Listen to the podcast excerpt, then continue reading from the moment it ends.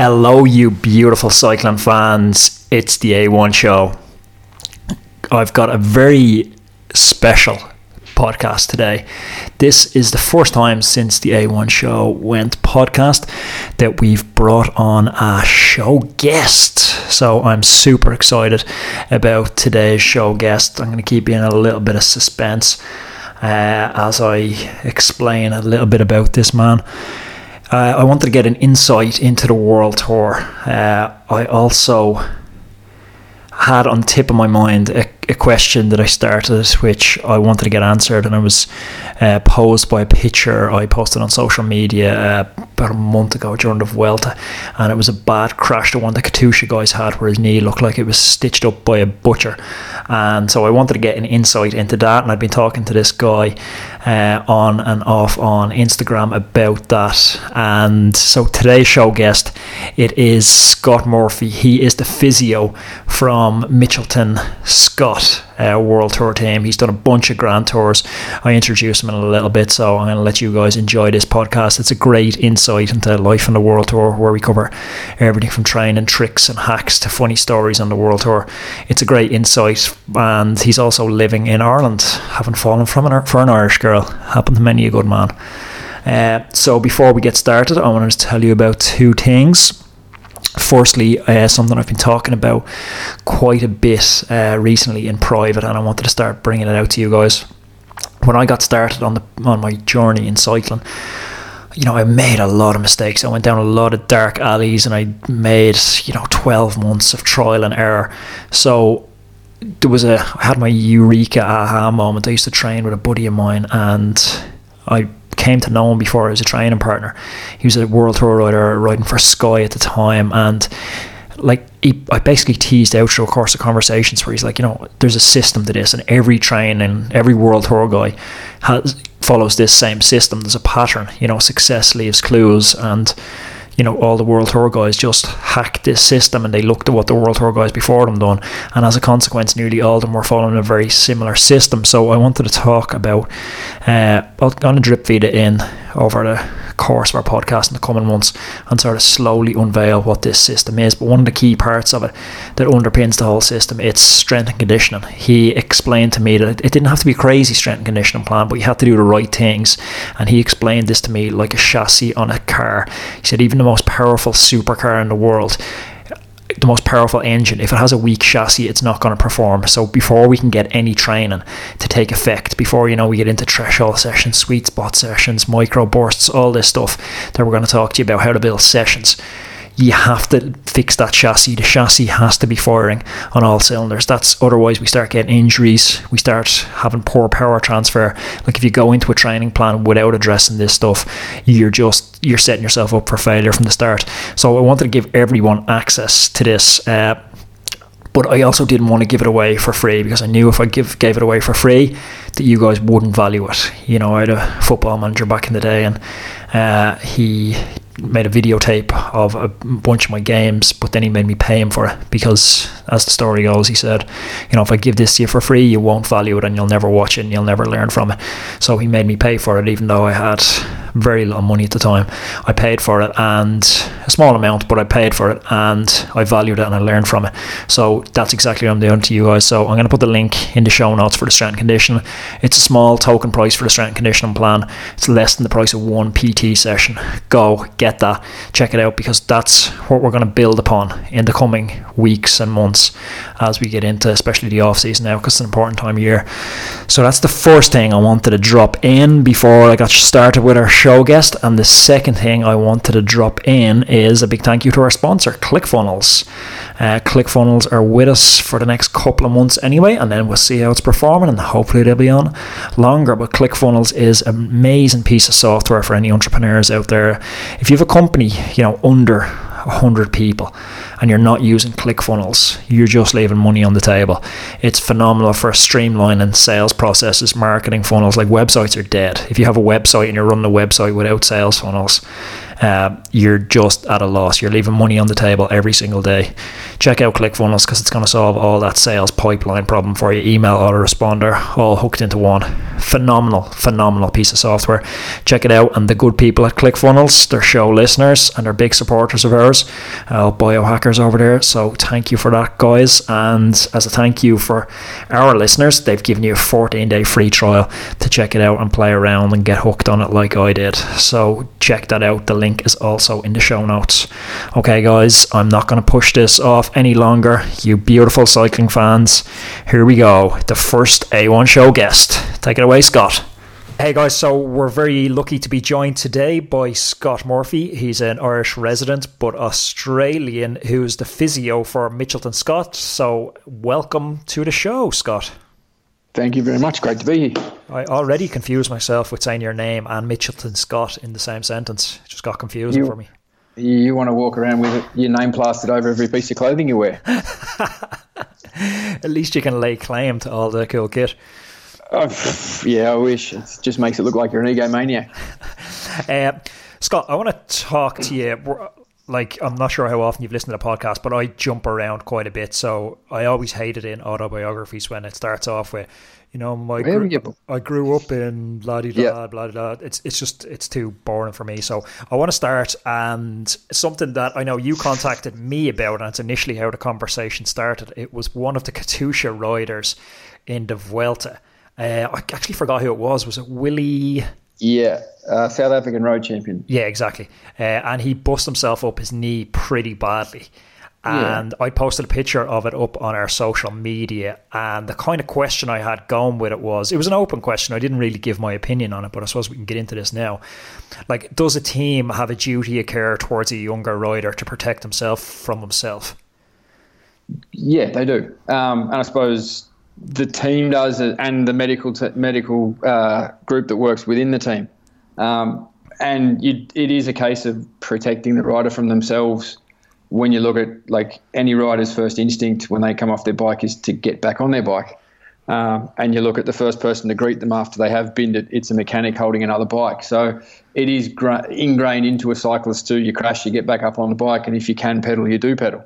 Um, yeah, and is that, uh, you know, even that the mechanic being the first person to greet them? I know this culture is slightly changed. I think, was it the uh, Cannondale rider a couple of years ago in the Tour yeah. of California? That was, yeah. like, that was shocking to see. And I think, it was terrible.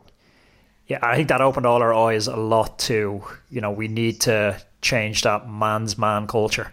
Yep, and it's like concussion is massive across all of sports medicine now. Um, rugby's very much got on top of it. My background at home would be rugby league, and there's sort of they've started the process looking at uh, the same problems that guys had in the NFL in the NRL now. So concussion within sport is a massive thing. The difficulty with concussion at the moment is that there's no definitive test for it. If you suspect someone is concussed, then they're concussed. And it's really, really hard because you see a guy crash a bike it's a big force that that goes through a body or through a bike, and you'll see some guys will bin it and absolutely horrible, look horrible, and get back up and right away, whereas other guys will have a fairly innocuous crash and end up with busted everything. So it is a, it's a very very difficult area to work within. So, uh, what do you guys do? Do you do? I know I used to live in Toronto. I used to race for a team over there for a while, and ice hockey's huge over there. Mm-hmm. And they're very much trying their best. They had Sidney Crosby a few years ago. I'm not sure if you follow ice hockey, yep. but yep. he's like the George Best of hockey at the moment. And yep. he, he was out for like an undefined period, banned by the league because he had concussion symptoms. Yep. And they were looking at like a deviation from his baseline testing. Do you guys do anything like that? Uh, yeah, the the guys would be um, scat tested or cogsport tested at the start of the year. I'm pretty sure. Uh, I my I suppose the difficulty with my role is I do uh, race days. I don't do uh, training camps. So we've we've got other medics that will deal with the guys on training camps, and if there's anything pre-season, that's where that's done. Um, I have a very limited role in terms of concussion with the guys purely because if they're concussed, they're out of a race. Yeah. So I will have little to do with them, and the doctor tends to take the the lead there. And if the boy's out of the race, then they're off home, so they're gone in that regard. Cool. So, what sort of what's the biggest races you've done working with the team? Have you worked on Grand Tours yet? Yeah, I've what have I done? Three three Tour de France's, four four or five Giros, and a couple of Vueltas. It's a big, big Palmares there. Yeah, it's it's far easier doing them in the bus than it is on a bike, though. so, what's a daily schedule look like on a Grand Tour? Uh, up reasonably early. Um, I don't work anywhere near as hard as the Swannies do. They they are the the backbone to the team, but like a lot of the the directors, like we're we're looking after riders, and you, you help the the staff out when you can. So a lot of the directors would be fairly keen runners. So I don't mind going out for a run in the morning. So particularly if you've got very stressed directors that are a bit wound up, you'll get out for a bit of a, a jog in the morning, maybe do a boxing session, something like that, just to, to help them decompress a bit before the day ahead. From there, you well, the, the riders will get up later than what we would, so you'll go and see the riders, see that they're all okay. If there's anyone needs treatment, treat them. Um, then, if there's no more my work to be done, I'll jump in and help the Swannies out however I can. And do you remember a couple of years ago, you guys ran. If anyone hasn't seen it, it's brilliant to go back and watch the backstage pass. Yep. Like that was brilliant. How come that came to an end? We well, we still do run videos with uh, for all the grandies. It's our videographer Dan Jones decided. Well, has had two kids since and actually had to be a grown up now. So he's back in Australia and Victoria. So he's got a real job and doing stuff there. We've got a new videographer, videographer Sam, who comes in for Grandies and is still doing videos. They're they're really really good. Um, they're just a slightly different take on on what Dan had. Um, Dan was very very good, but he was it was sort of it was fly by the seat of your pants stuff because no one else was doing it. No one really knew what they were doing. So it was raw, but it was really really good as a result. Yeah, you had that ACDC all night long yeah. parody, which was yeah. that must have like been a sponsor's dream. It went viral.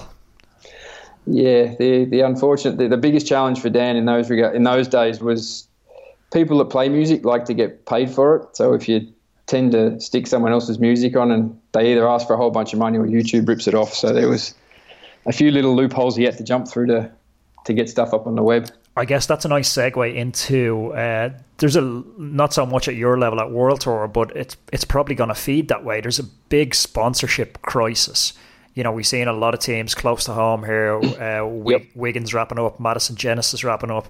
Yep. Uh, the future looks uncertain for uh, Canyon, DHB, Bloor Homes.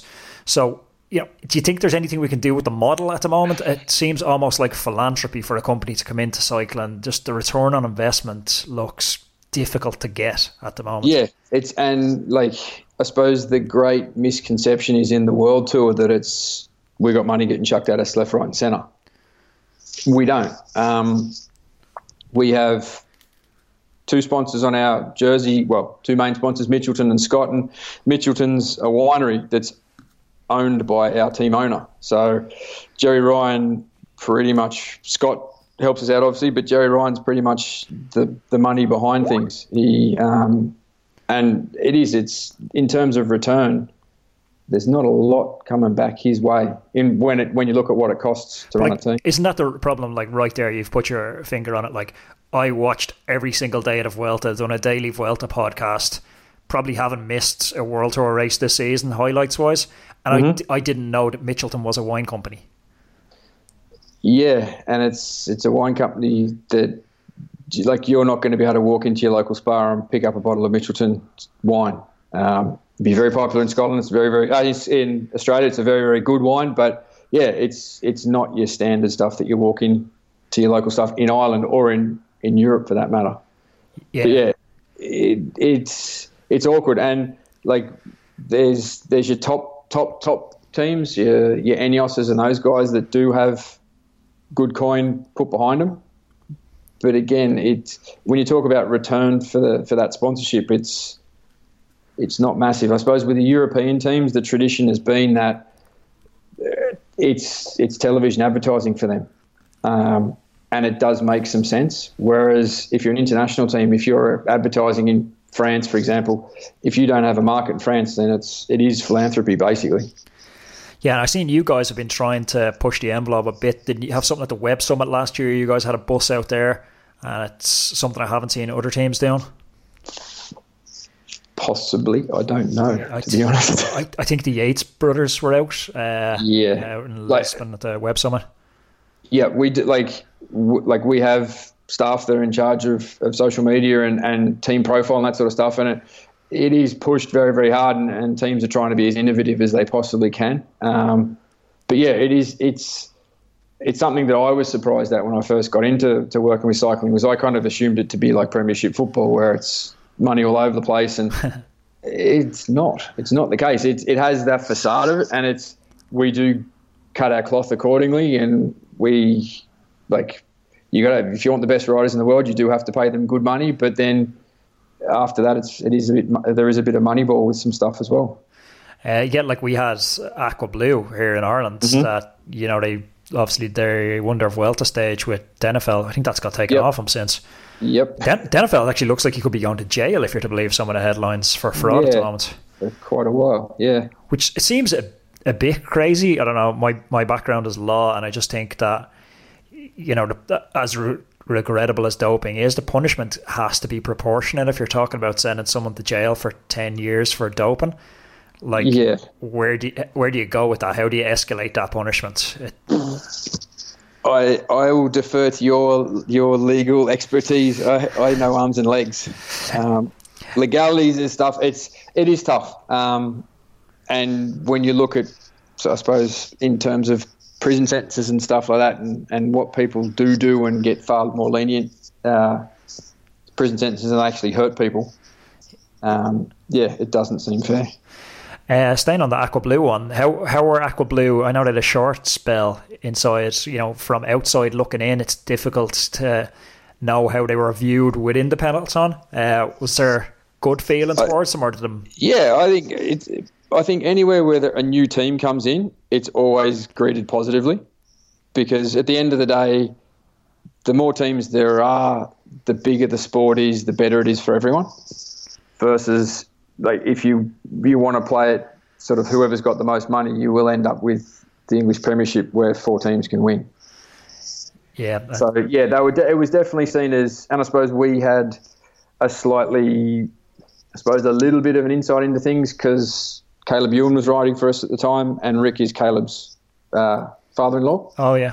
So yeah, we'd have a little chat about stuff, but them winning, them getting a start in the Vuelta was absolutely awesome, and for them to get a stage was was unbelievable. And it's kind of your dream start for a team. And yeah, it's it's it's a sad thing to hear that they, that the team didn't work out after such a good start.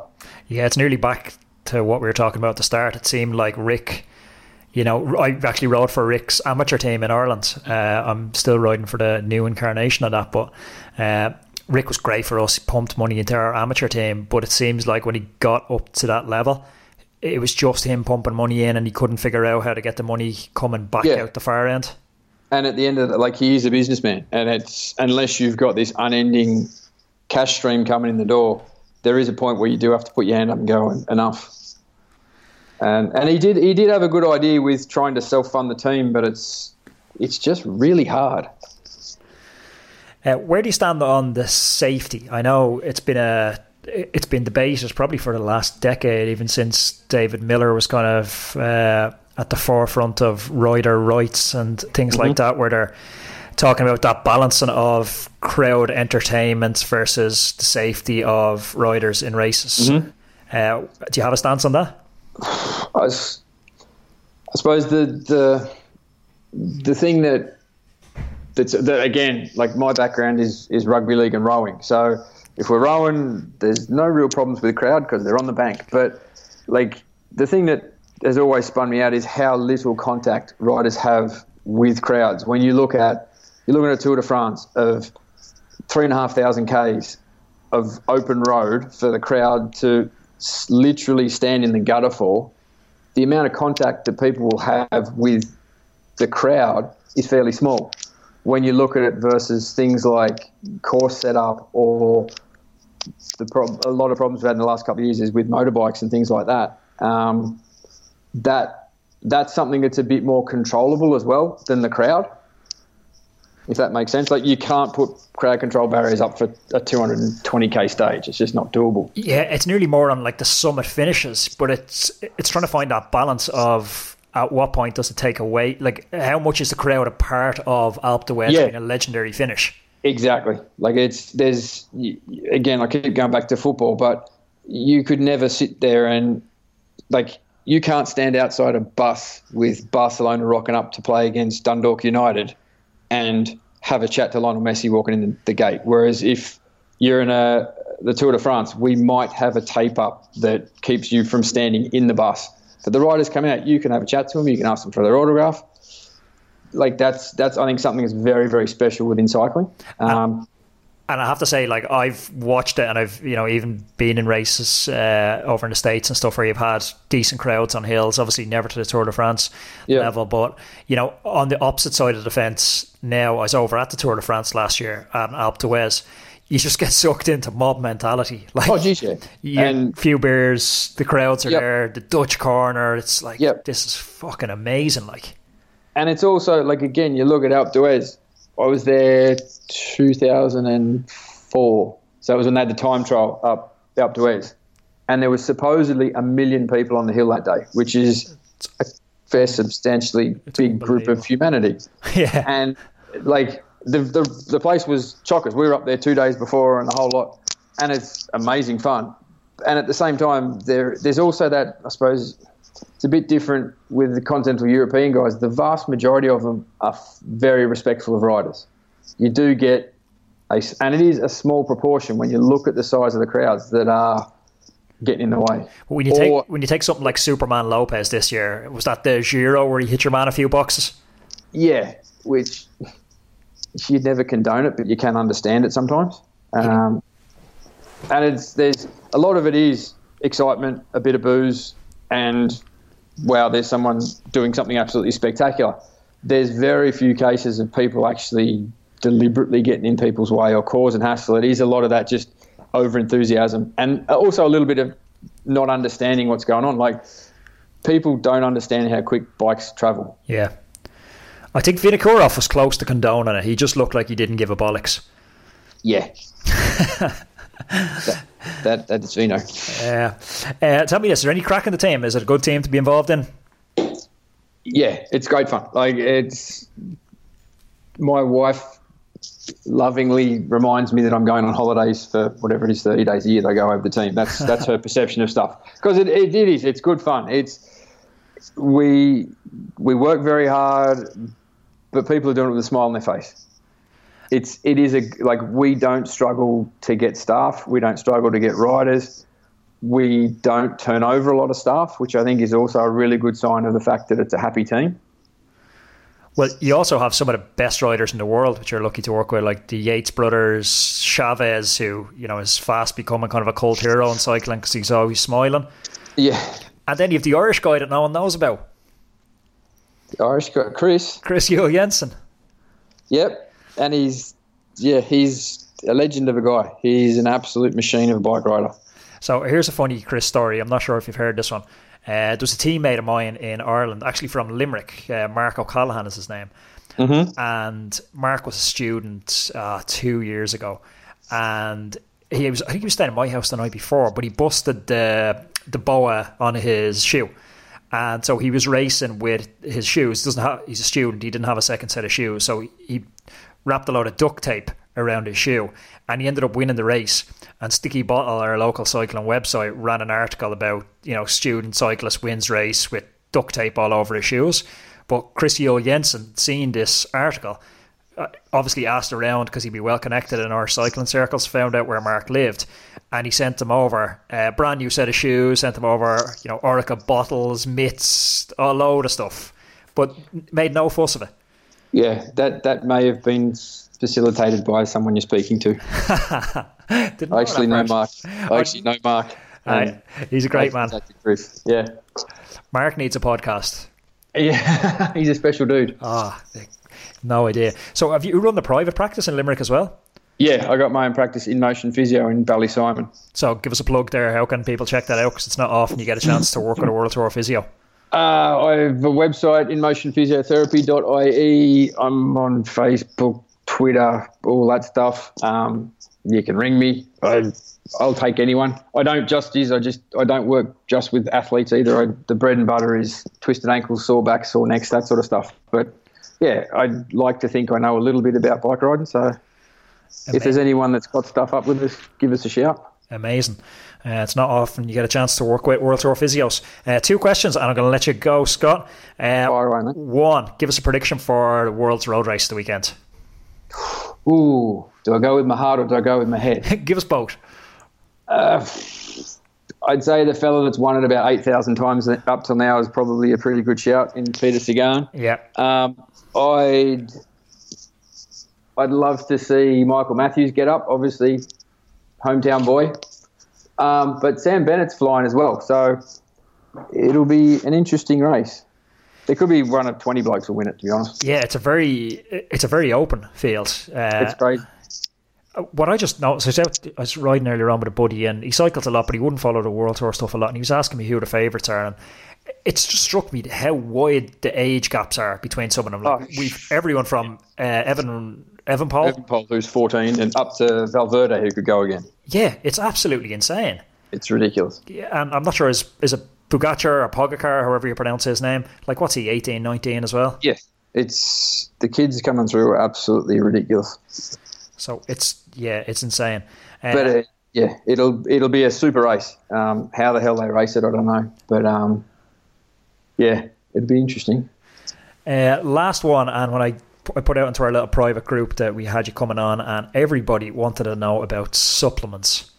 So it's the grey area that everybody. yeah. I think it's the nature of cycling, isn't it? That we're all, everyone's looking for that wee little, and it's probably why we do have that history of doping culture because it's the people it attracts, and we're always trying to get that little bit of an edge. And obviously, yeah, there's, there's, a right side of the edge and there's a wrong side of the edge. Yeah, it's the it's why you stick carbon fiber on the front of anything, and you can charge 100 euros more for it. Everyone lines up to buy it because it's magic. Yeah, exactly. Um, or your bike weighs three and a half kilos, yet you weigh 19 stone.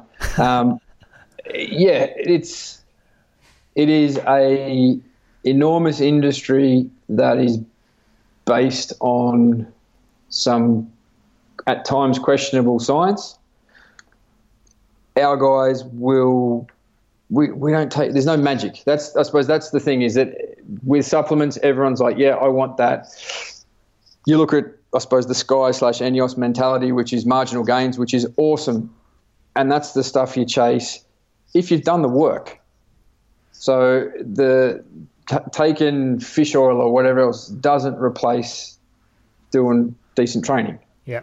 And if you get all that stuff in order first, then you can like anything. A supplement is an addition to doing everything else right, doing everything else right first. So eating the right food, getting enough sleep, doing the right training, and then yeah, you know what? If you need that extra half a percent on top, then yeah, take whatever mystical, magical stuff. But like our guys don't like anything that our guys will take is all because we're an Australian team. Everything is um, okayed by the Australian Institute of Sport, so it's all tested and it's it's all stuff that has some level of scientific backing, and hence we take relatively boring stuff. So I'm, I'm glad you said that because it's a question I get most often as a cycling coach. You know, what's the magic session? What's the magic supplement? And you're like, there's no secret. Like it's no. hard, consistent work. Yes. The consistency is the key. Like you'll get people that'll go out and bury himself. And I did 15 hours on the bike yesterday, and you're like, cool. And you can't move for the next four weeks. So you've, it's start easy, build up, and be consistent with it. It's that just just like you're you're not slamming the nail in in one hit. It's you're just tapping away at the thing, and it'll go in, and you won't bend it, and you won't like that's that's the trick, and that's what actually makes you more resilient. Is that that I suppose accumulated load with recovery put in, and just being smart about it. Um, I suppose one thing I've seen over the years, like I'm in Ireland what 15 years now, and you won't get a harder trainer than an Irish athlete the bit that Irish athletes, and this is, I've worked with boxing, I've worked with swimming, I've worked with rowing, I've worked with cycling, triathlon, which is massive at the moment. You won't get harder trainers, but you will get people that may not, like, harder isn't always better. It's you can't go out and ride full biscuit every day. Yeah. There's, you've got to, like, there, there's a, in a lot of respects, there's a lot of disrespect for recovery. And it's important. As you, like, you guys know that. Yeah. Coaching it's I suppose it's the gap you see between really good amateurs and pros is that recovery piece. Yeah. Uh, la- very last piece, we had Allan Davis on, uh, a fellow compatriot of yours. Uh, Yep. Had him on, and Allan gave us a classic story. Like to finish with a good, funny story. So Allan said he was in Tour de France and he was bursting for a shit all day. Like, but the race just wouldn't stop. Like it was one of those days, he said, and he's just like, I needed to go. So he went back to the car. He got a cap. Uh, he pu- pulled the pulled the scats down, had a Yeah. sh- had a shit, wiped it off with the cap, and he said it was there was still without being too graphic, there was quite a bit of shit left in the cap, Yep. and so he said he was looking for a place to toss it, so he tossed it, and then he looked over his shoulder and he seen two kids running to pick the Oh, cap up. yeah, and that doesn't surprise me. So That is, uh, yeah, I believe that. can you top it? You don't need to top it in terms of grotesqueness. Oh, geez, poo stories. God Almighty. It doesn't Um, have to be a poo story. We're not, we're not just a poo story podcast. Uh, let me think. What's not going to get me in trouble? I'm not going to get anyone in trouble. Like, I suppose the the the difference in what I'm doing compared to what the riders are doing is like we you do have a lot of fun and all, and that sort of stuff. Obviously, it's just like at the end of the day, this is my job, and it's their job as well. But I have to have a professional boundary in what I'm trying to do. So I'm just trying to think of something that's not going to get anyone chucked under a bus anyway. it's going to be awkward. Um, uh, like ever, like yeah, I suppose if anyone who's seen the the backstage pass with our former director Neil Stephens and his interactions with Froomey, um, who he dropped one of the greatest clangers of all time. He was apparently telling a story in the, the car about Froomey and this and that and the other, and big laugh within the car. And then uh, the next thing, Froomey rides past, and Steve O tells him the same story, and Froomey's like, "Yeah, good one," and just pedaled on and ignored him completely. Which Chris, uh, like Chris, would be perceived as a very, very straight guy, and I think he is publicly, but I think privately he is, from what I'm told, is sort of a bit of a joker and a and uh, a bit of a life of the party, which is very, very interesting considering the way he's perceived publicly. Yeah, But yeah, he completely flicked Steve that day. yeah, I've heard uh, Chris is very well liked within the team. Uh, but uh, okay, sure, we'll wrap it up there. And so you can check out Scott. What was your website again for people to check you out on? InMotionPhysio.ie. Sweet. So do check him out there if you're in the Limerick area or anywhere in Ireland. It's worth a drive. It's not a big place. No, it's not. Limerick's a big place. wonderful. Limerick's a great town. Bring the stab vest. Ah, come on now. We had guards shooting themselves the other day. Scott, you're a legend. Thank you very much. Appreciate it, mate. Thanks for your time.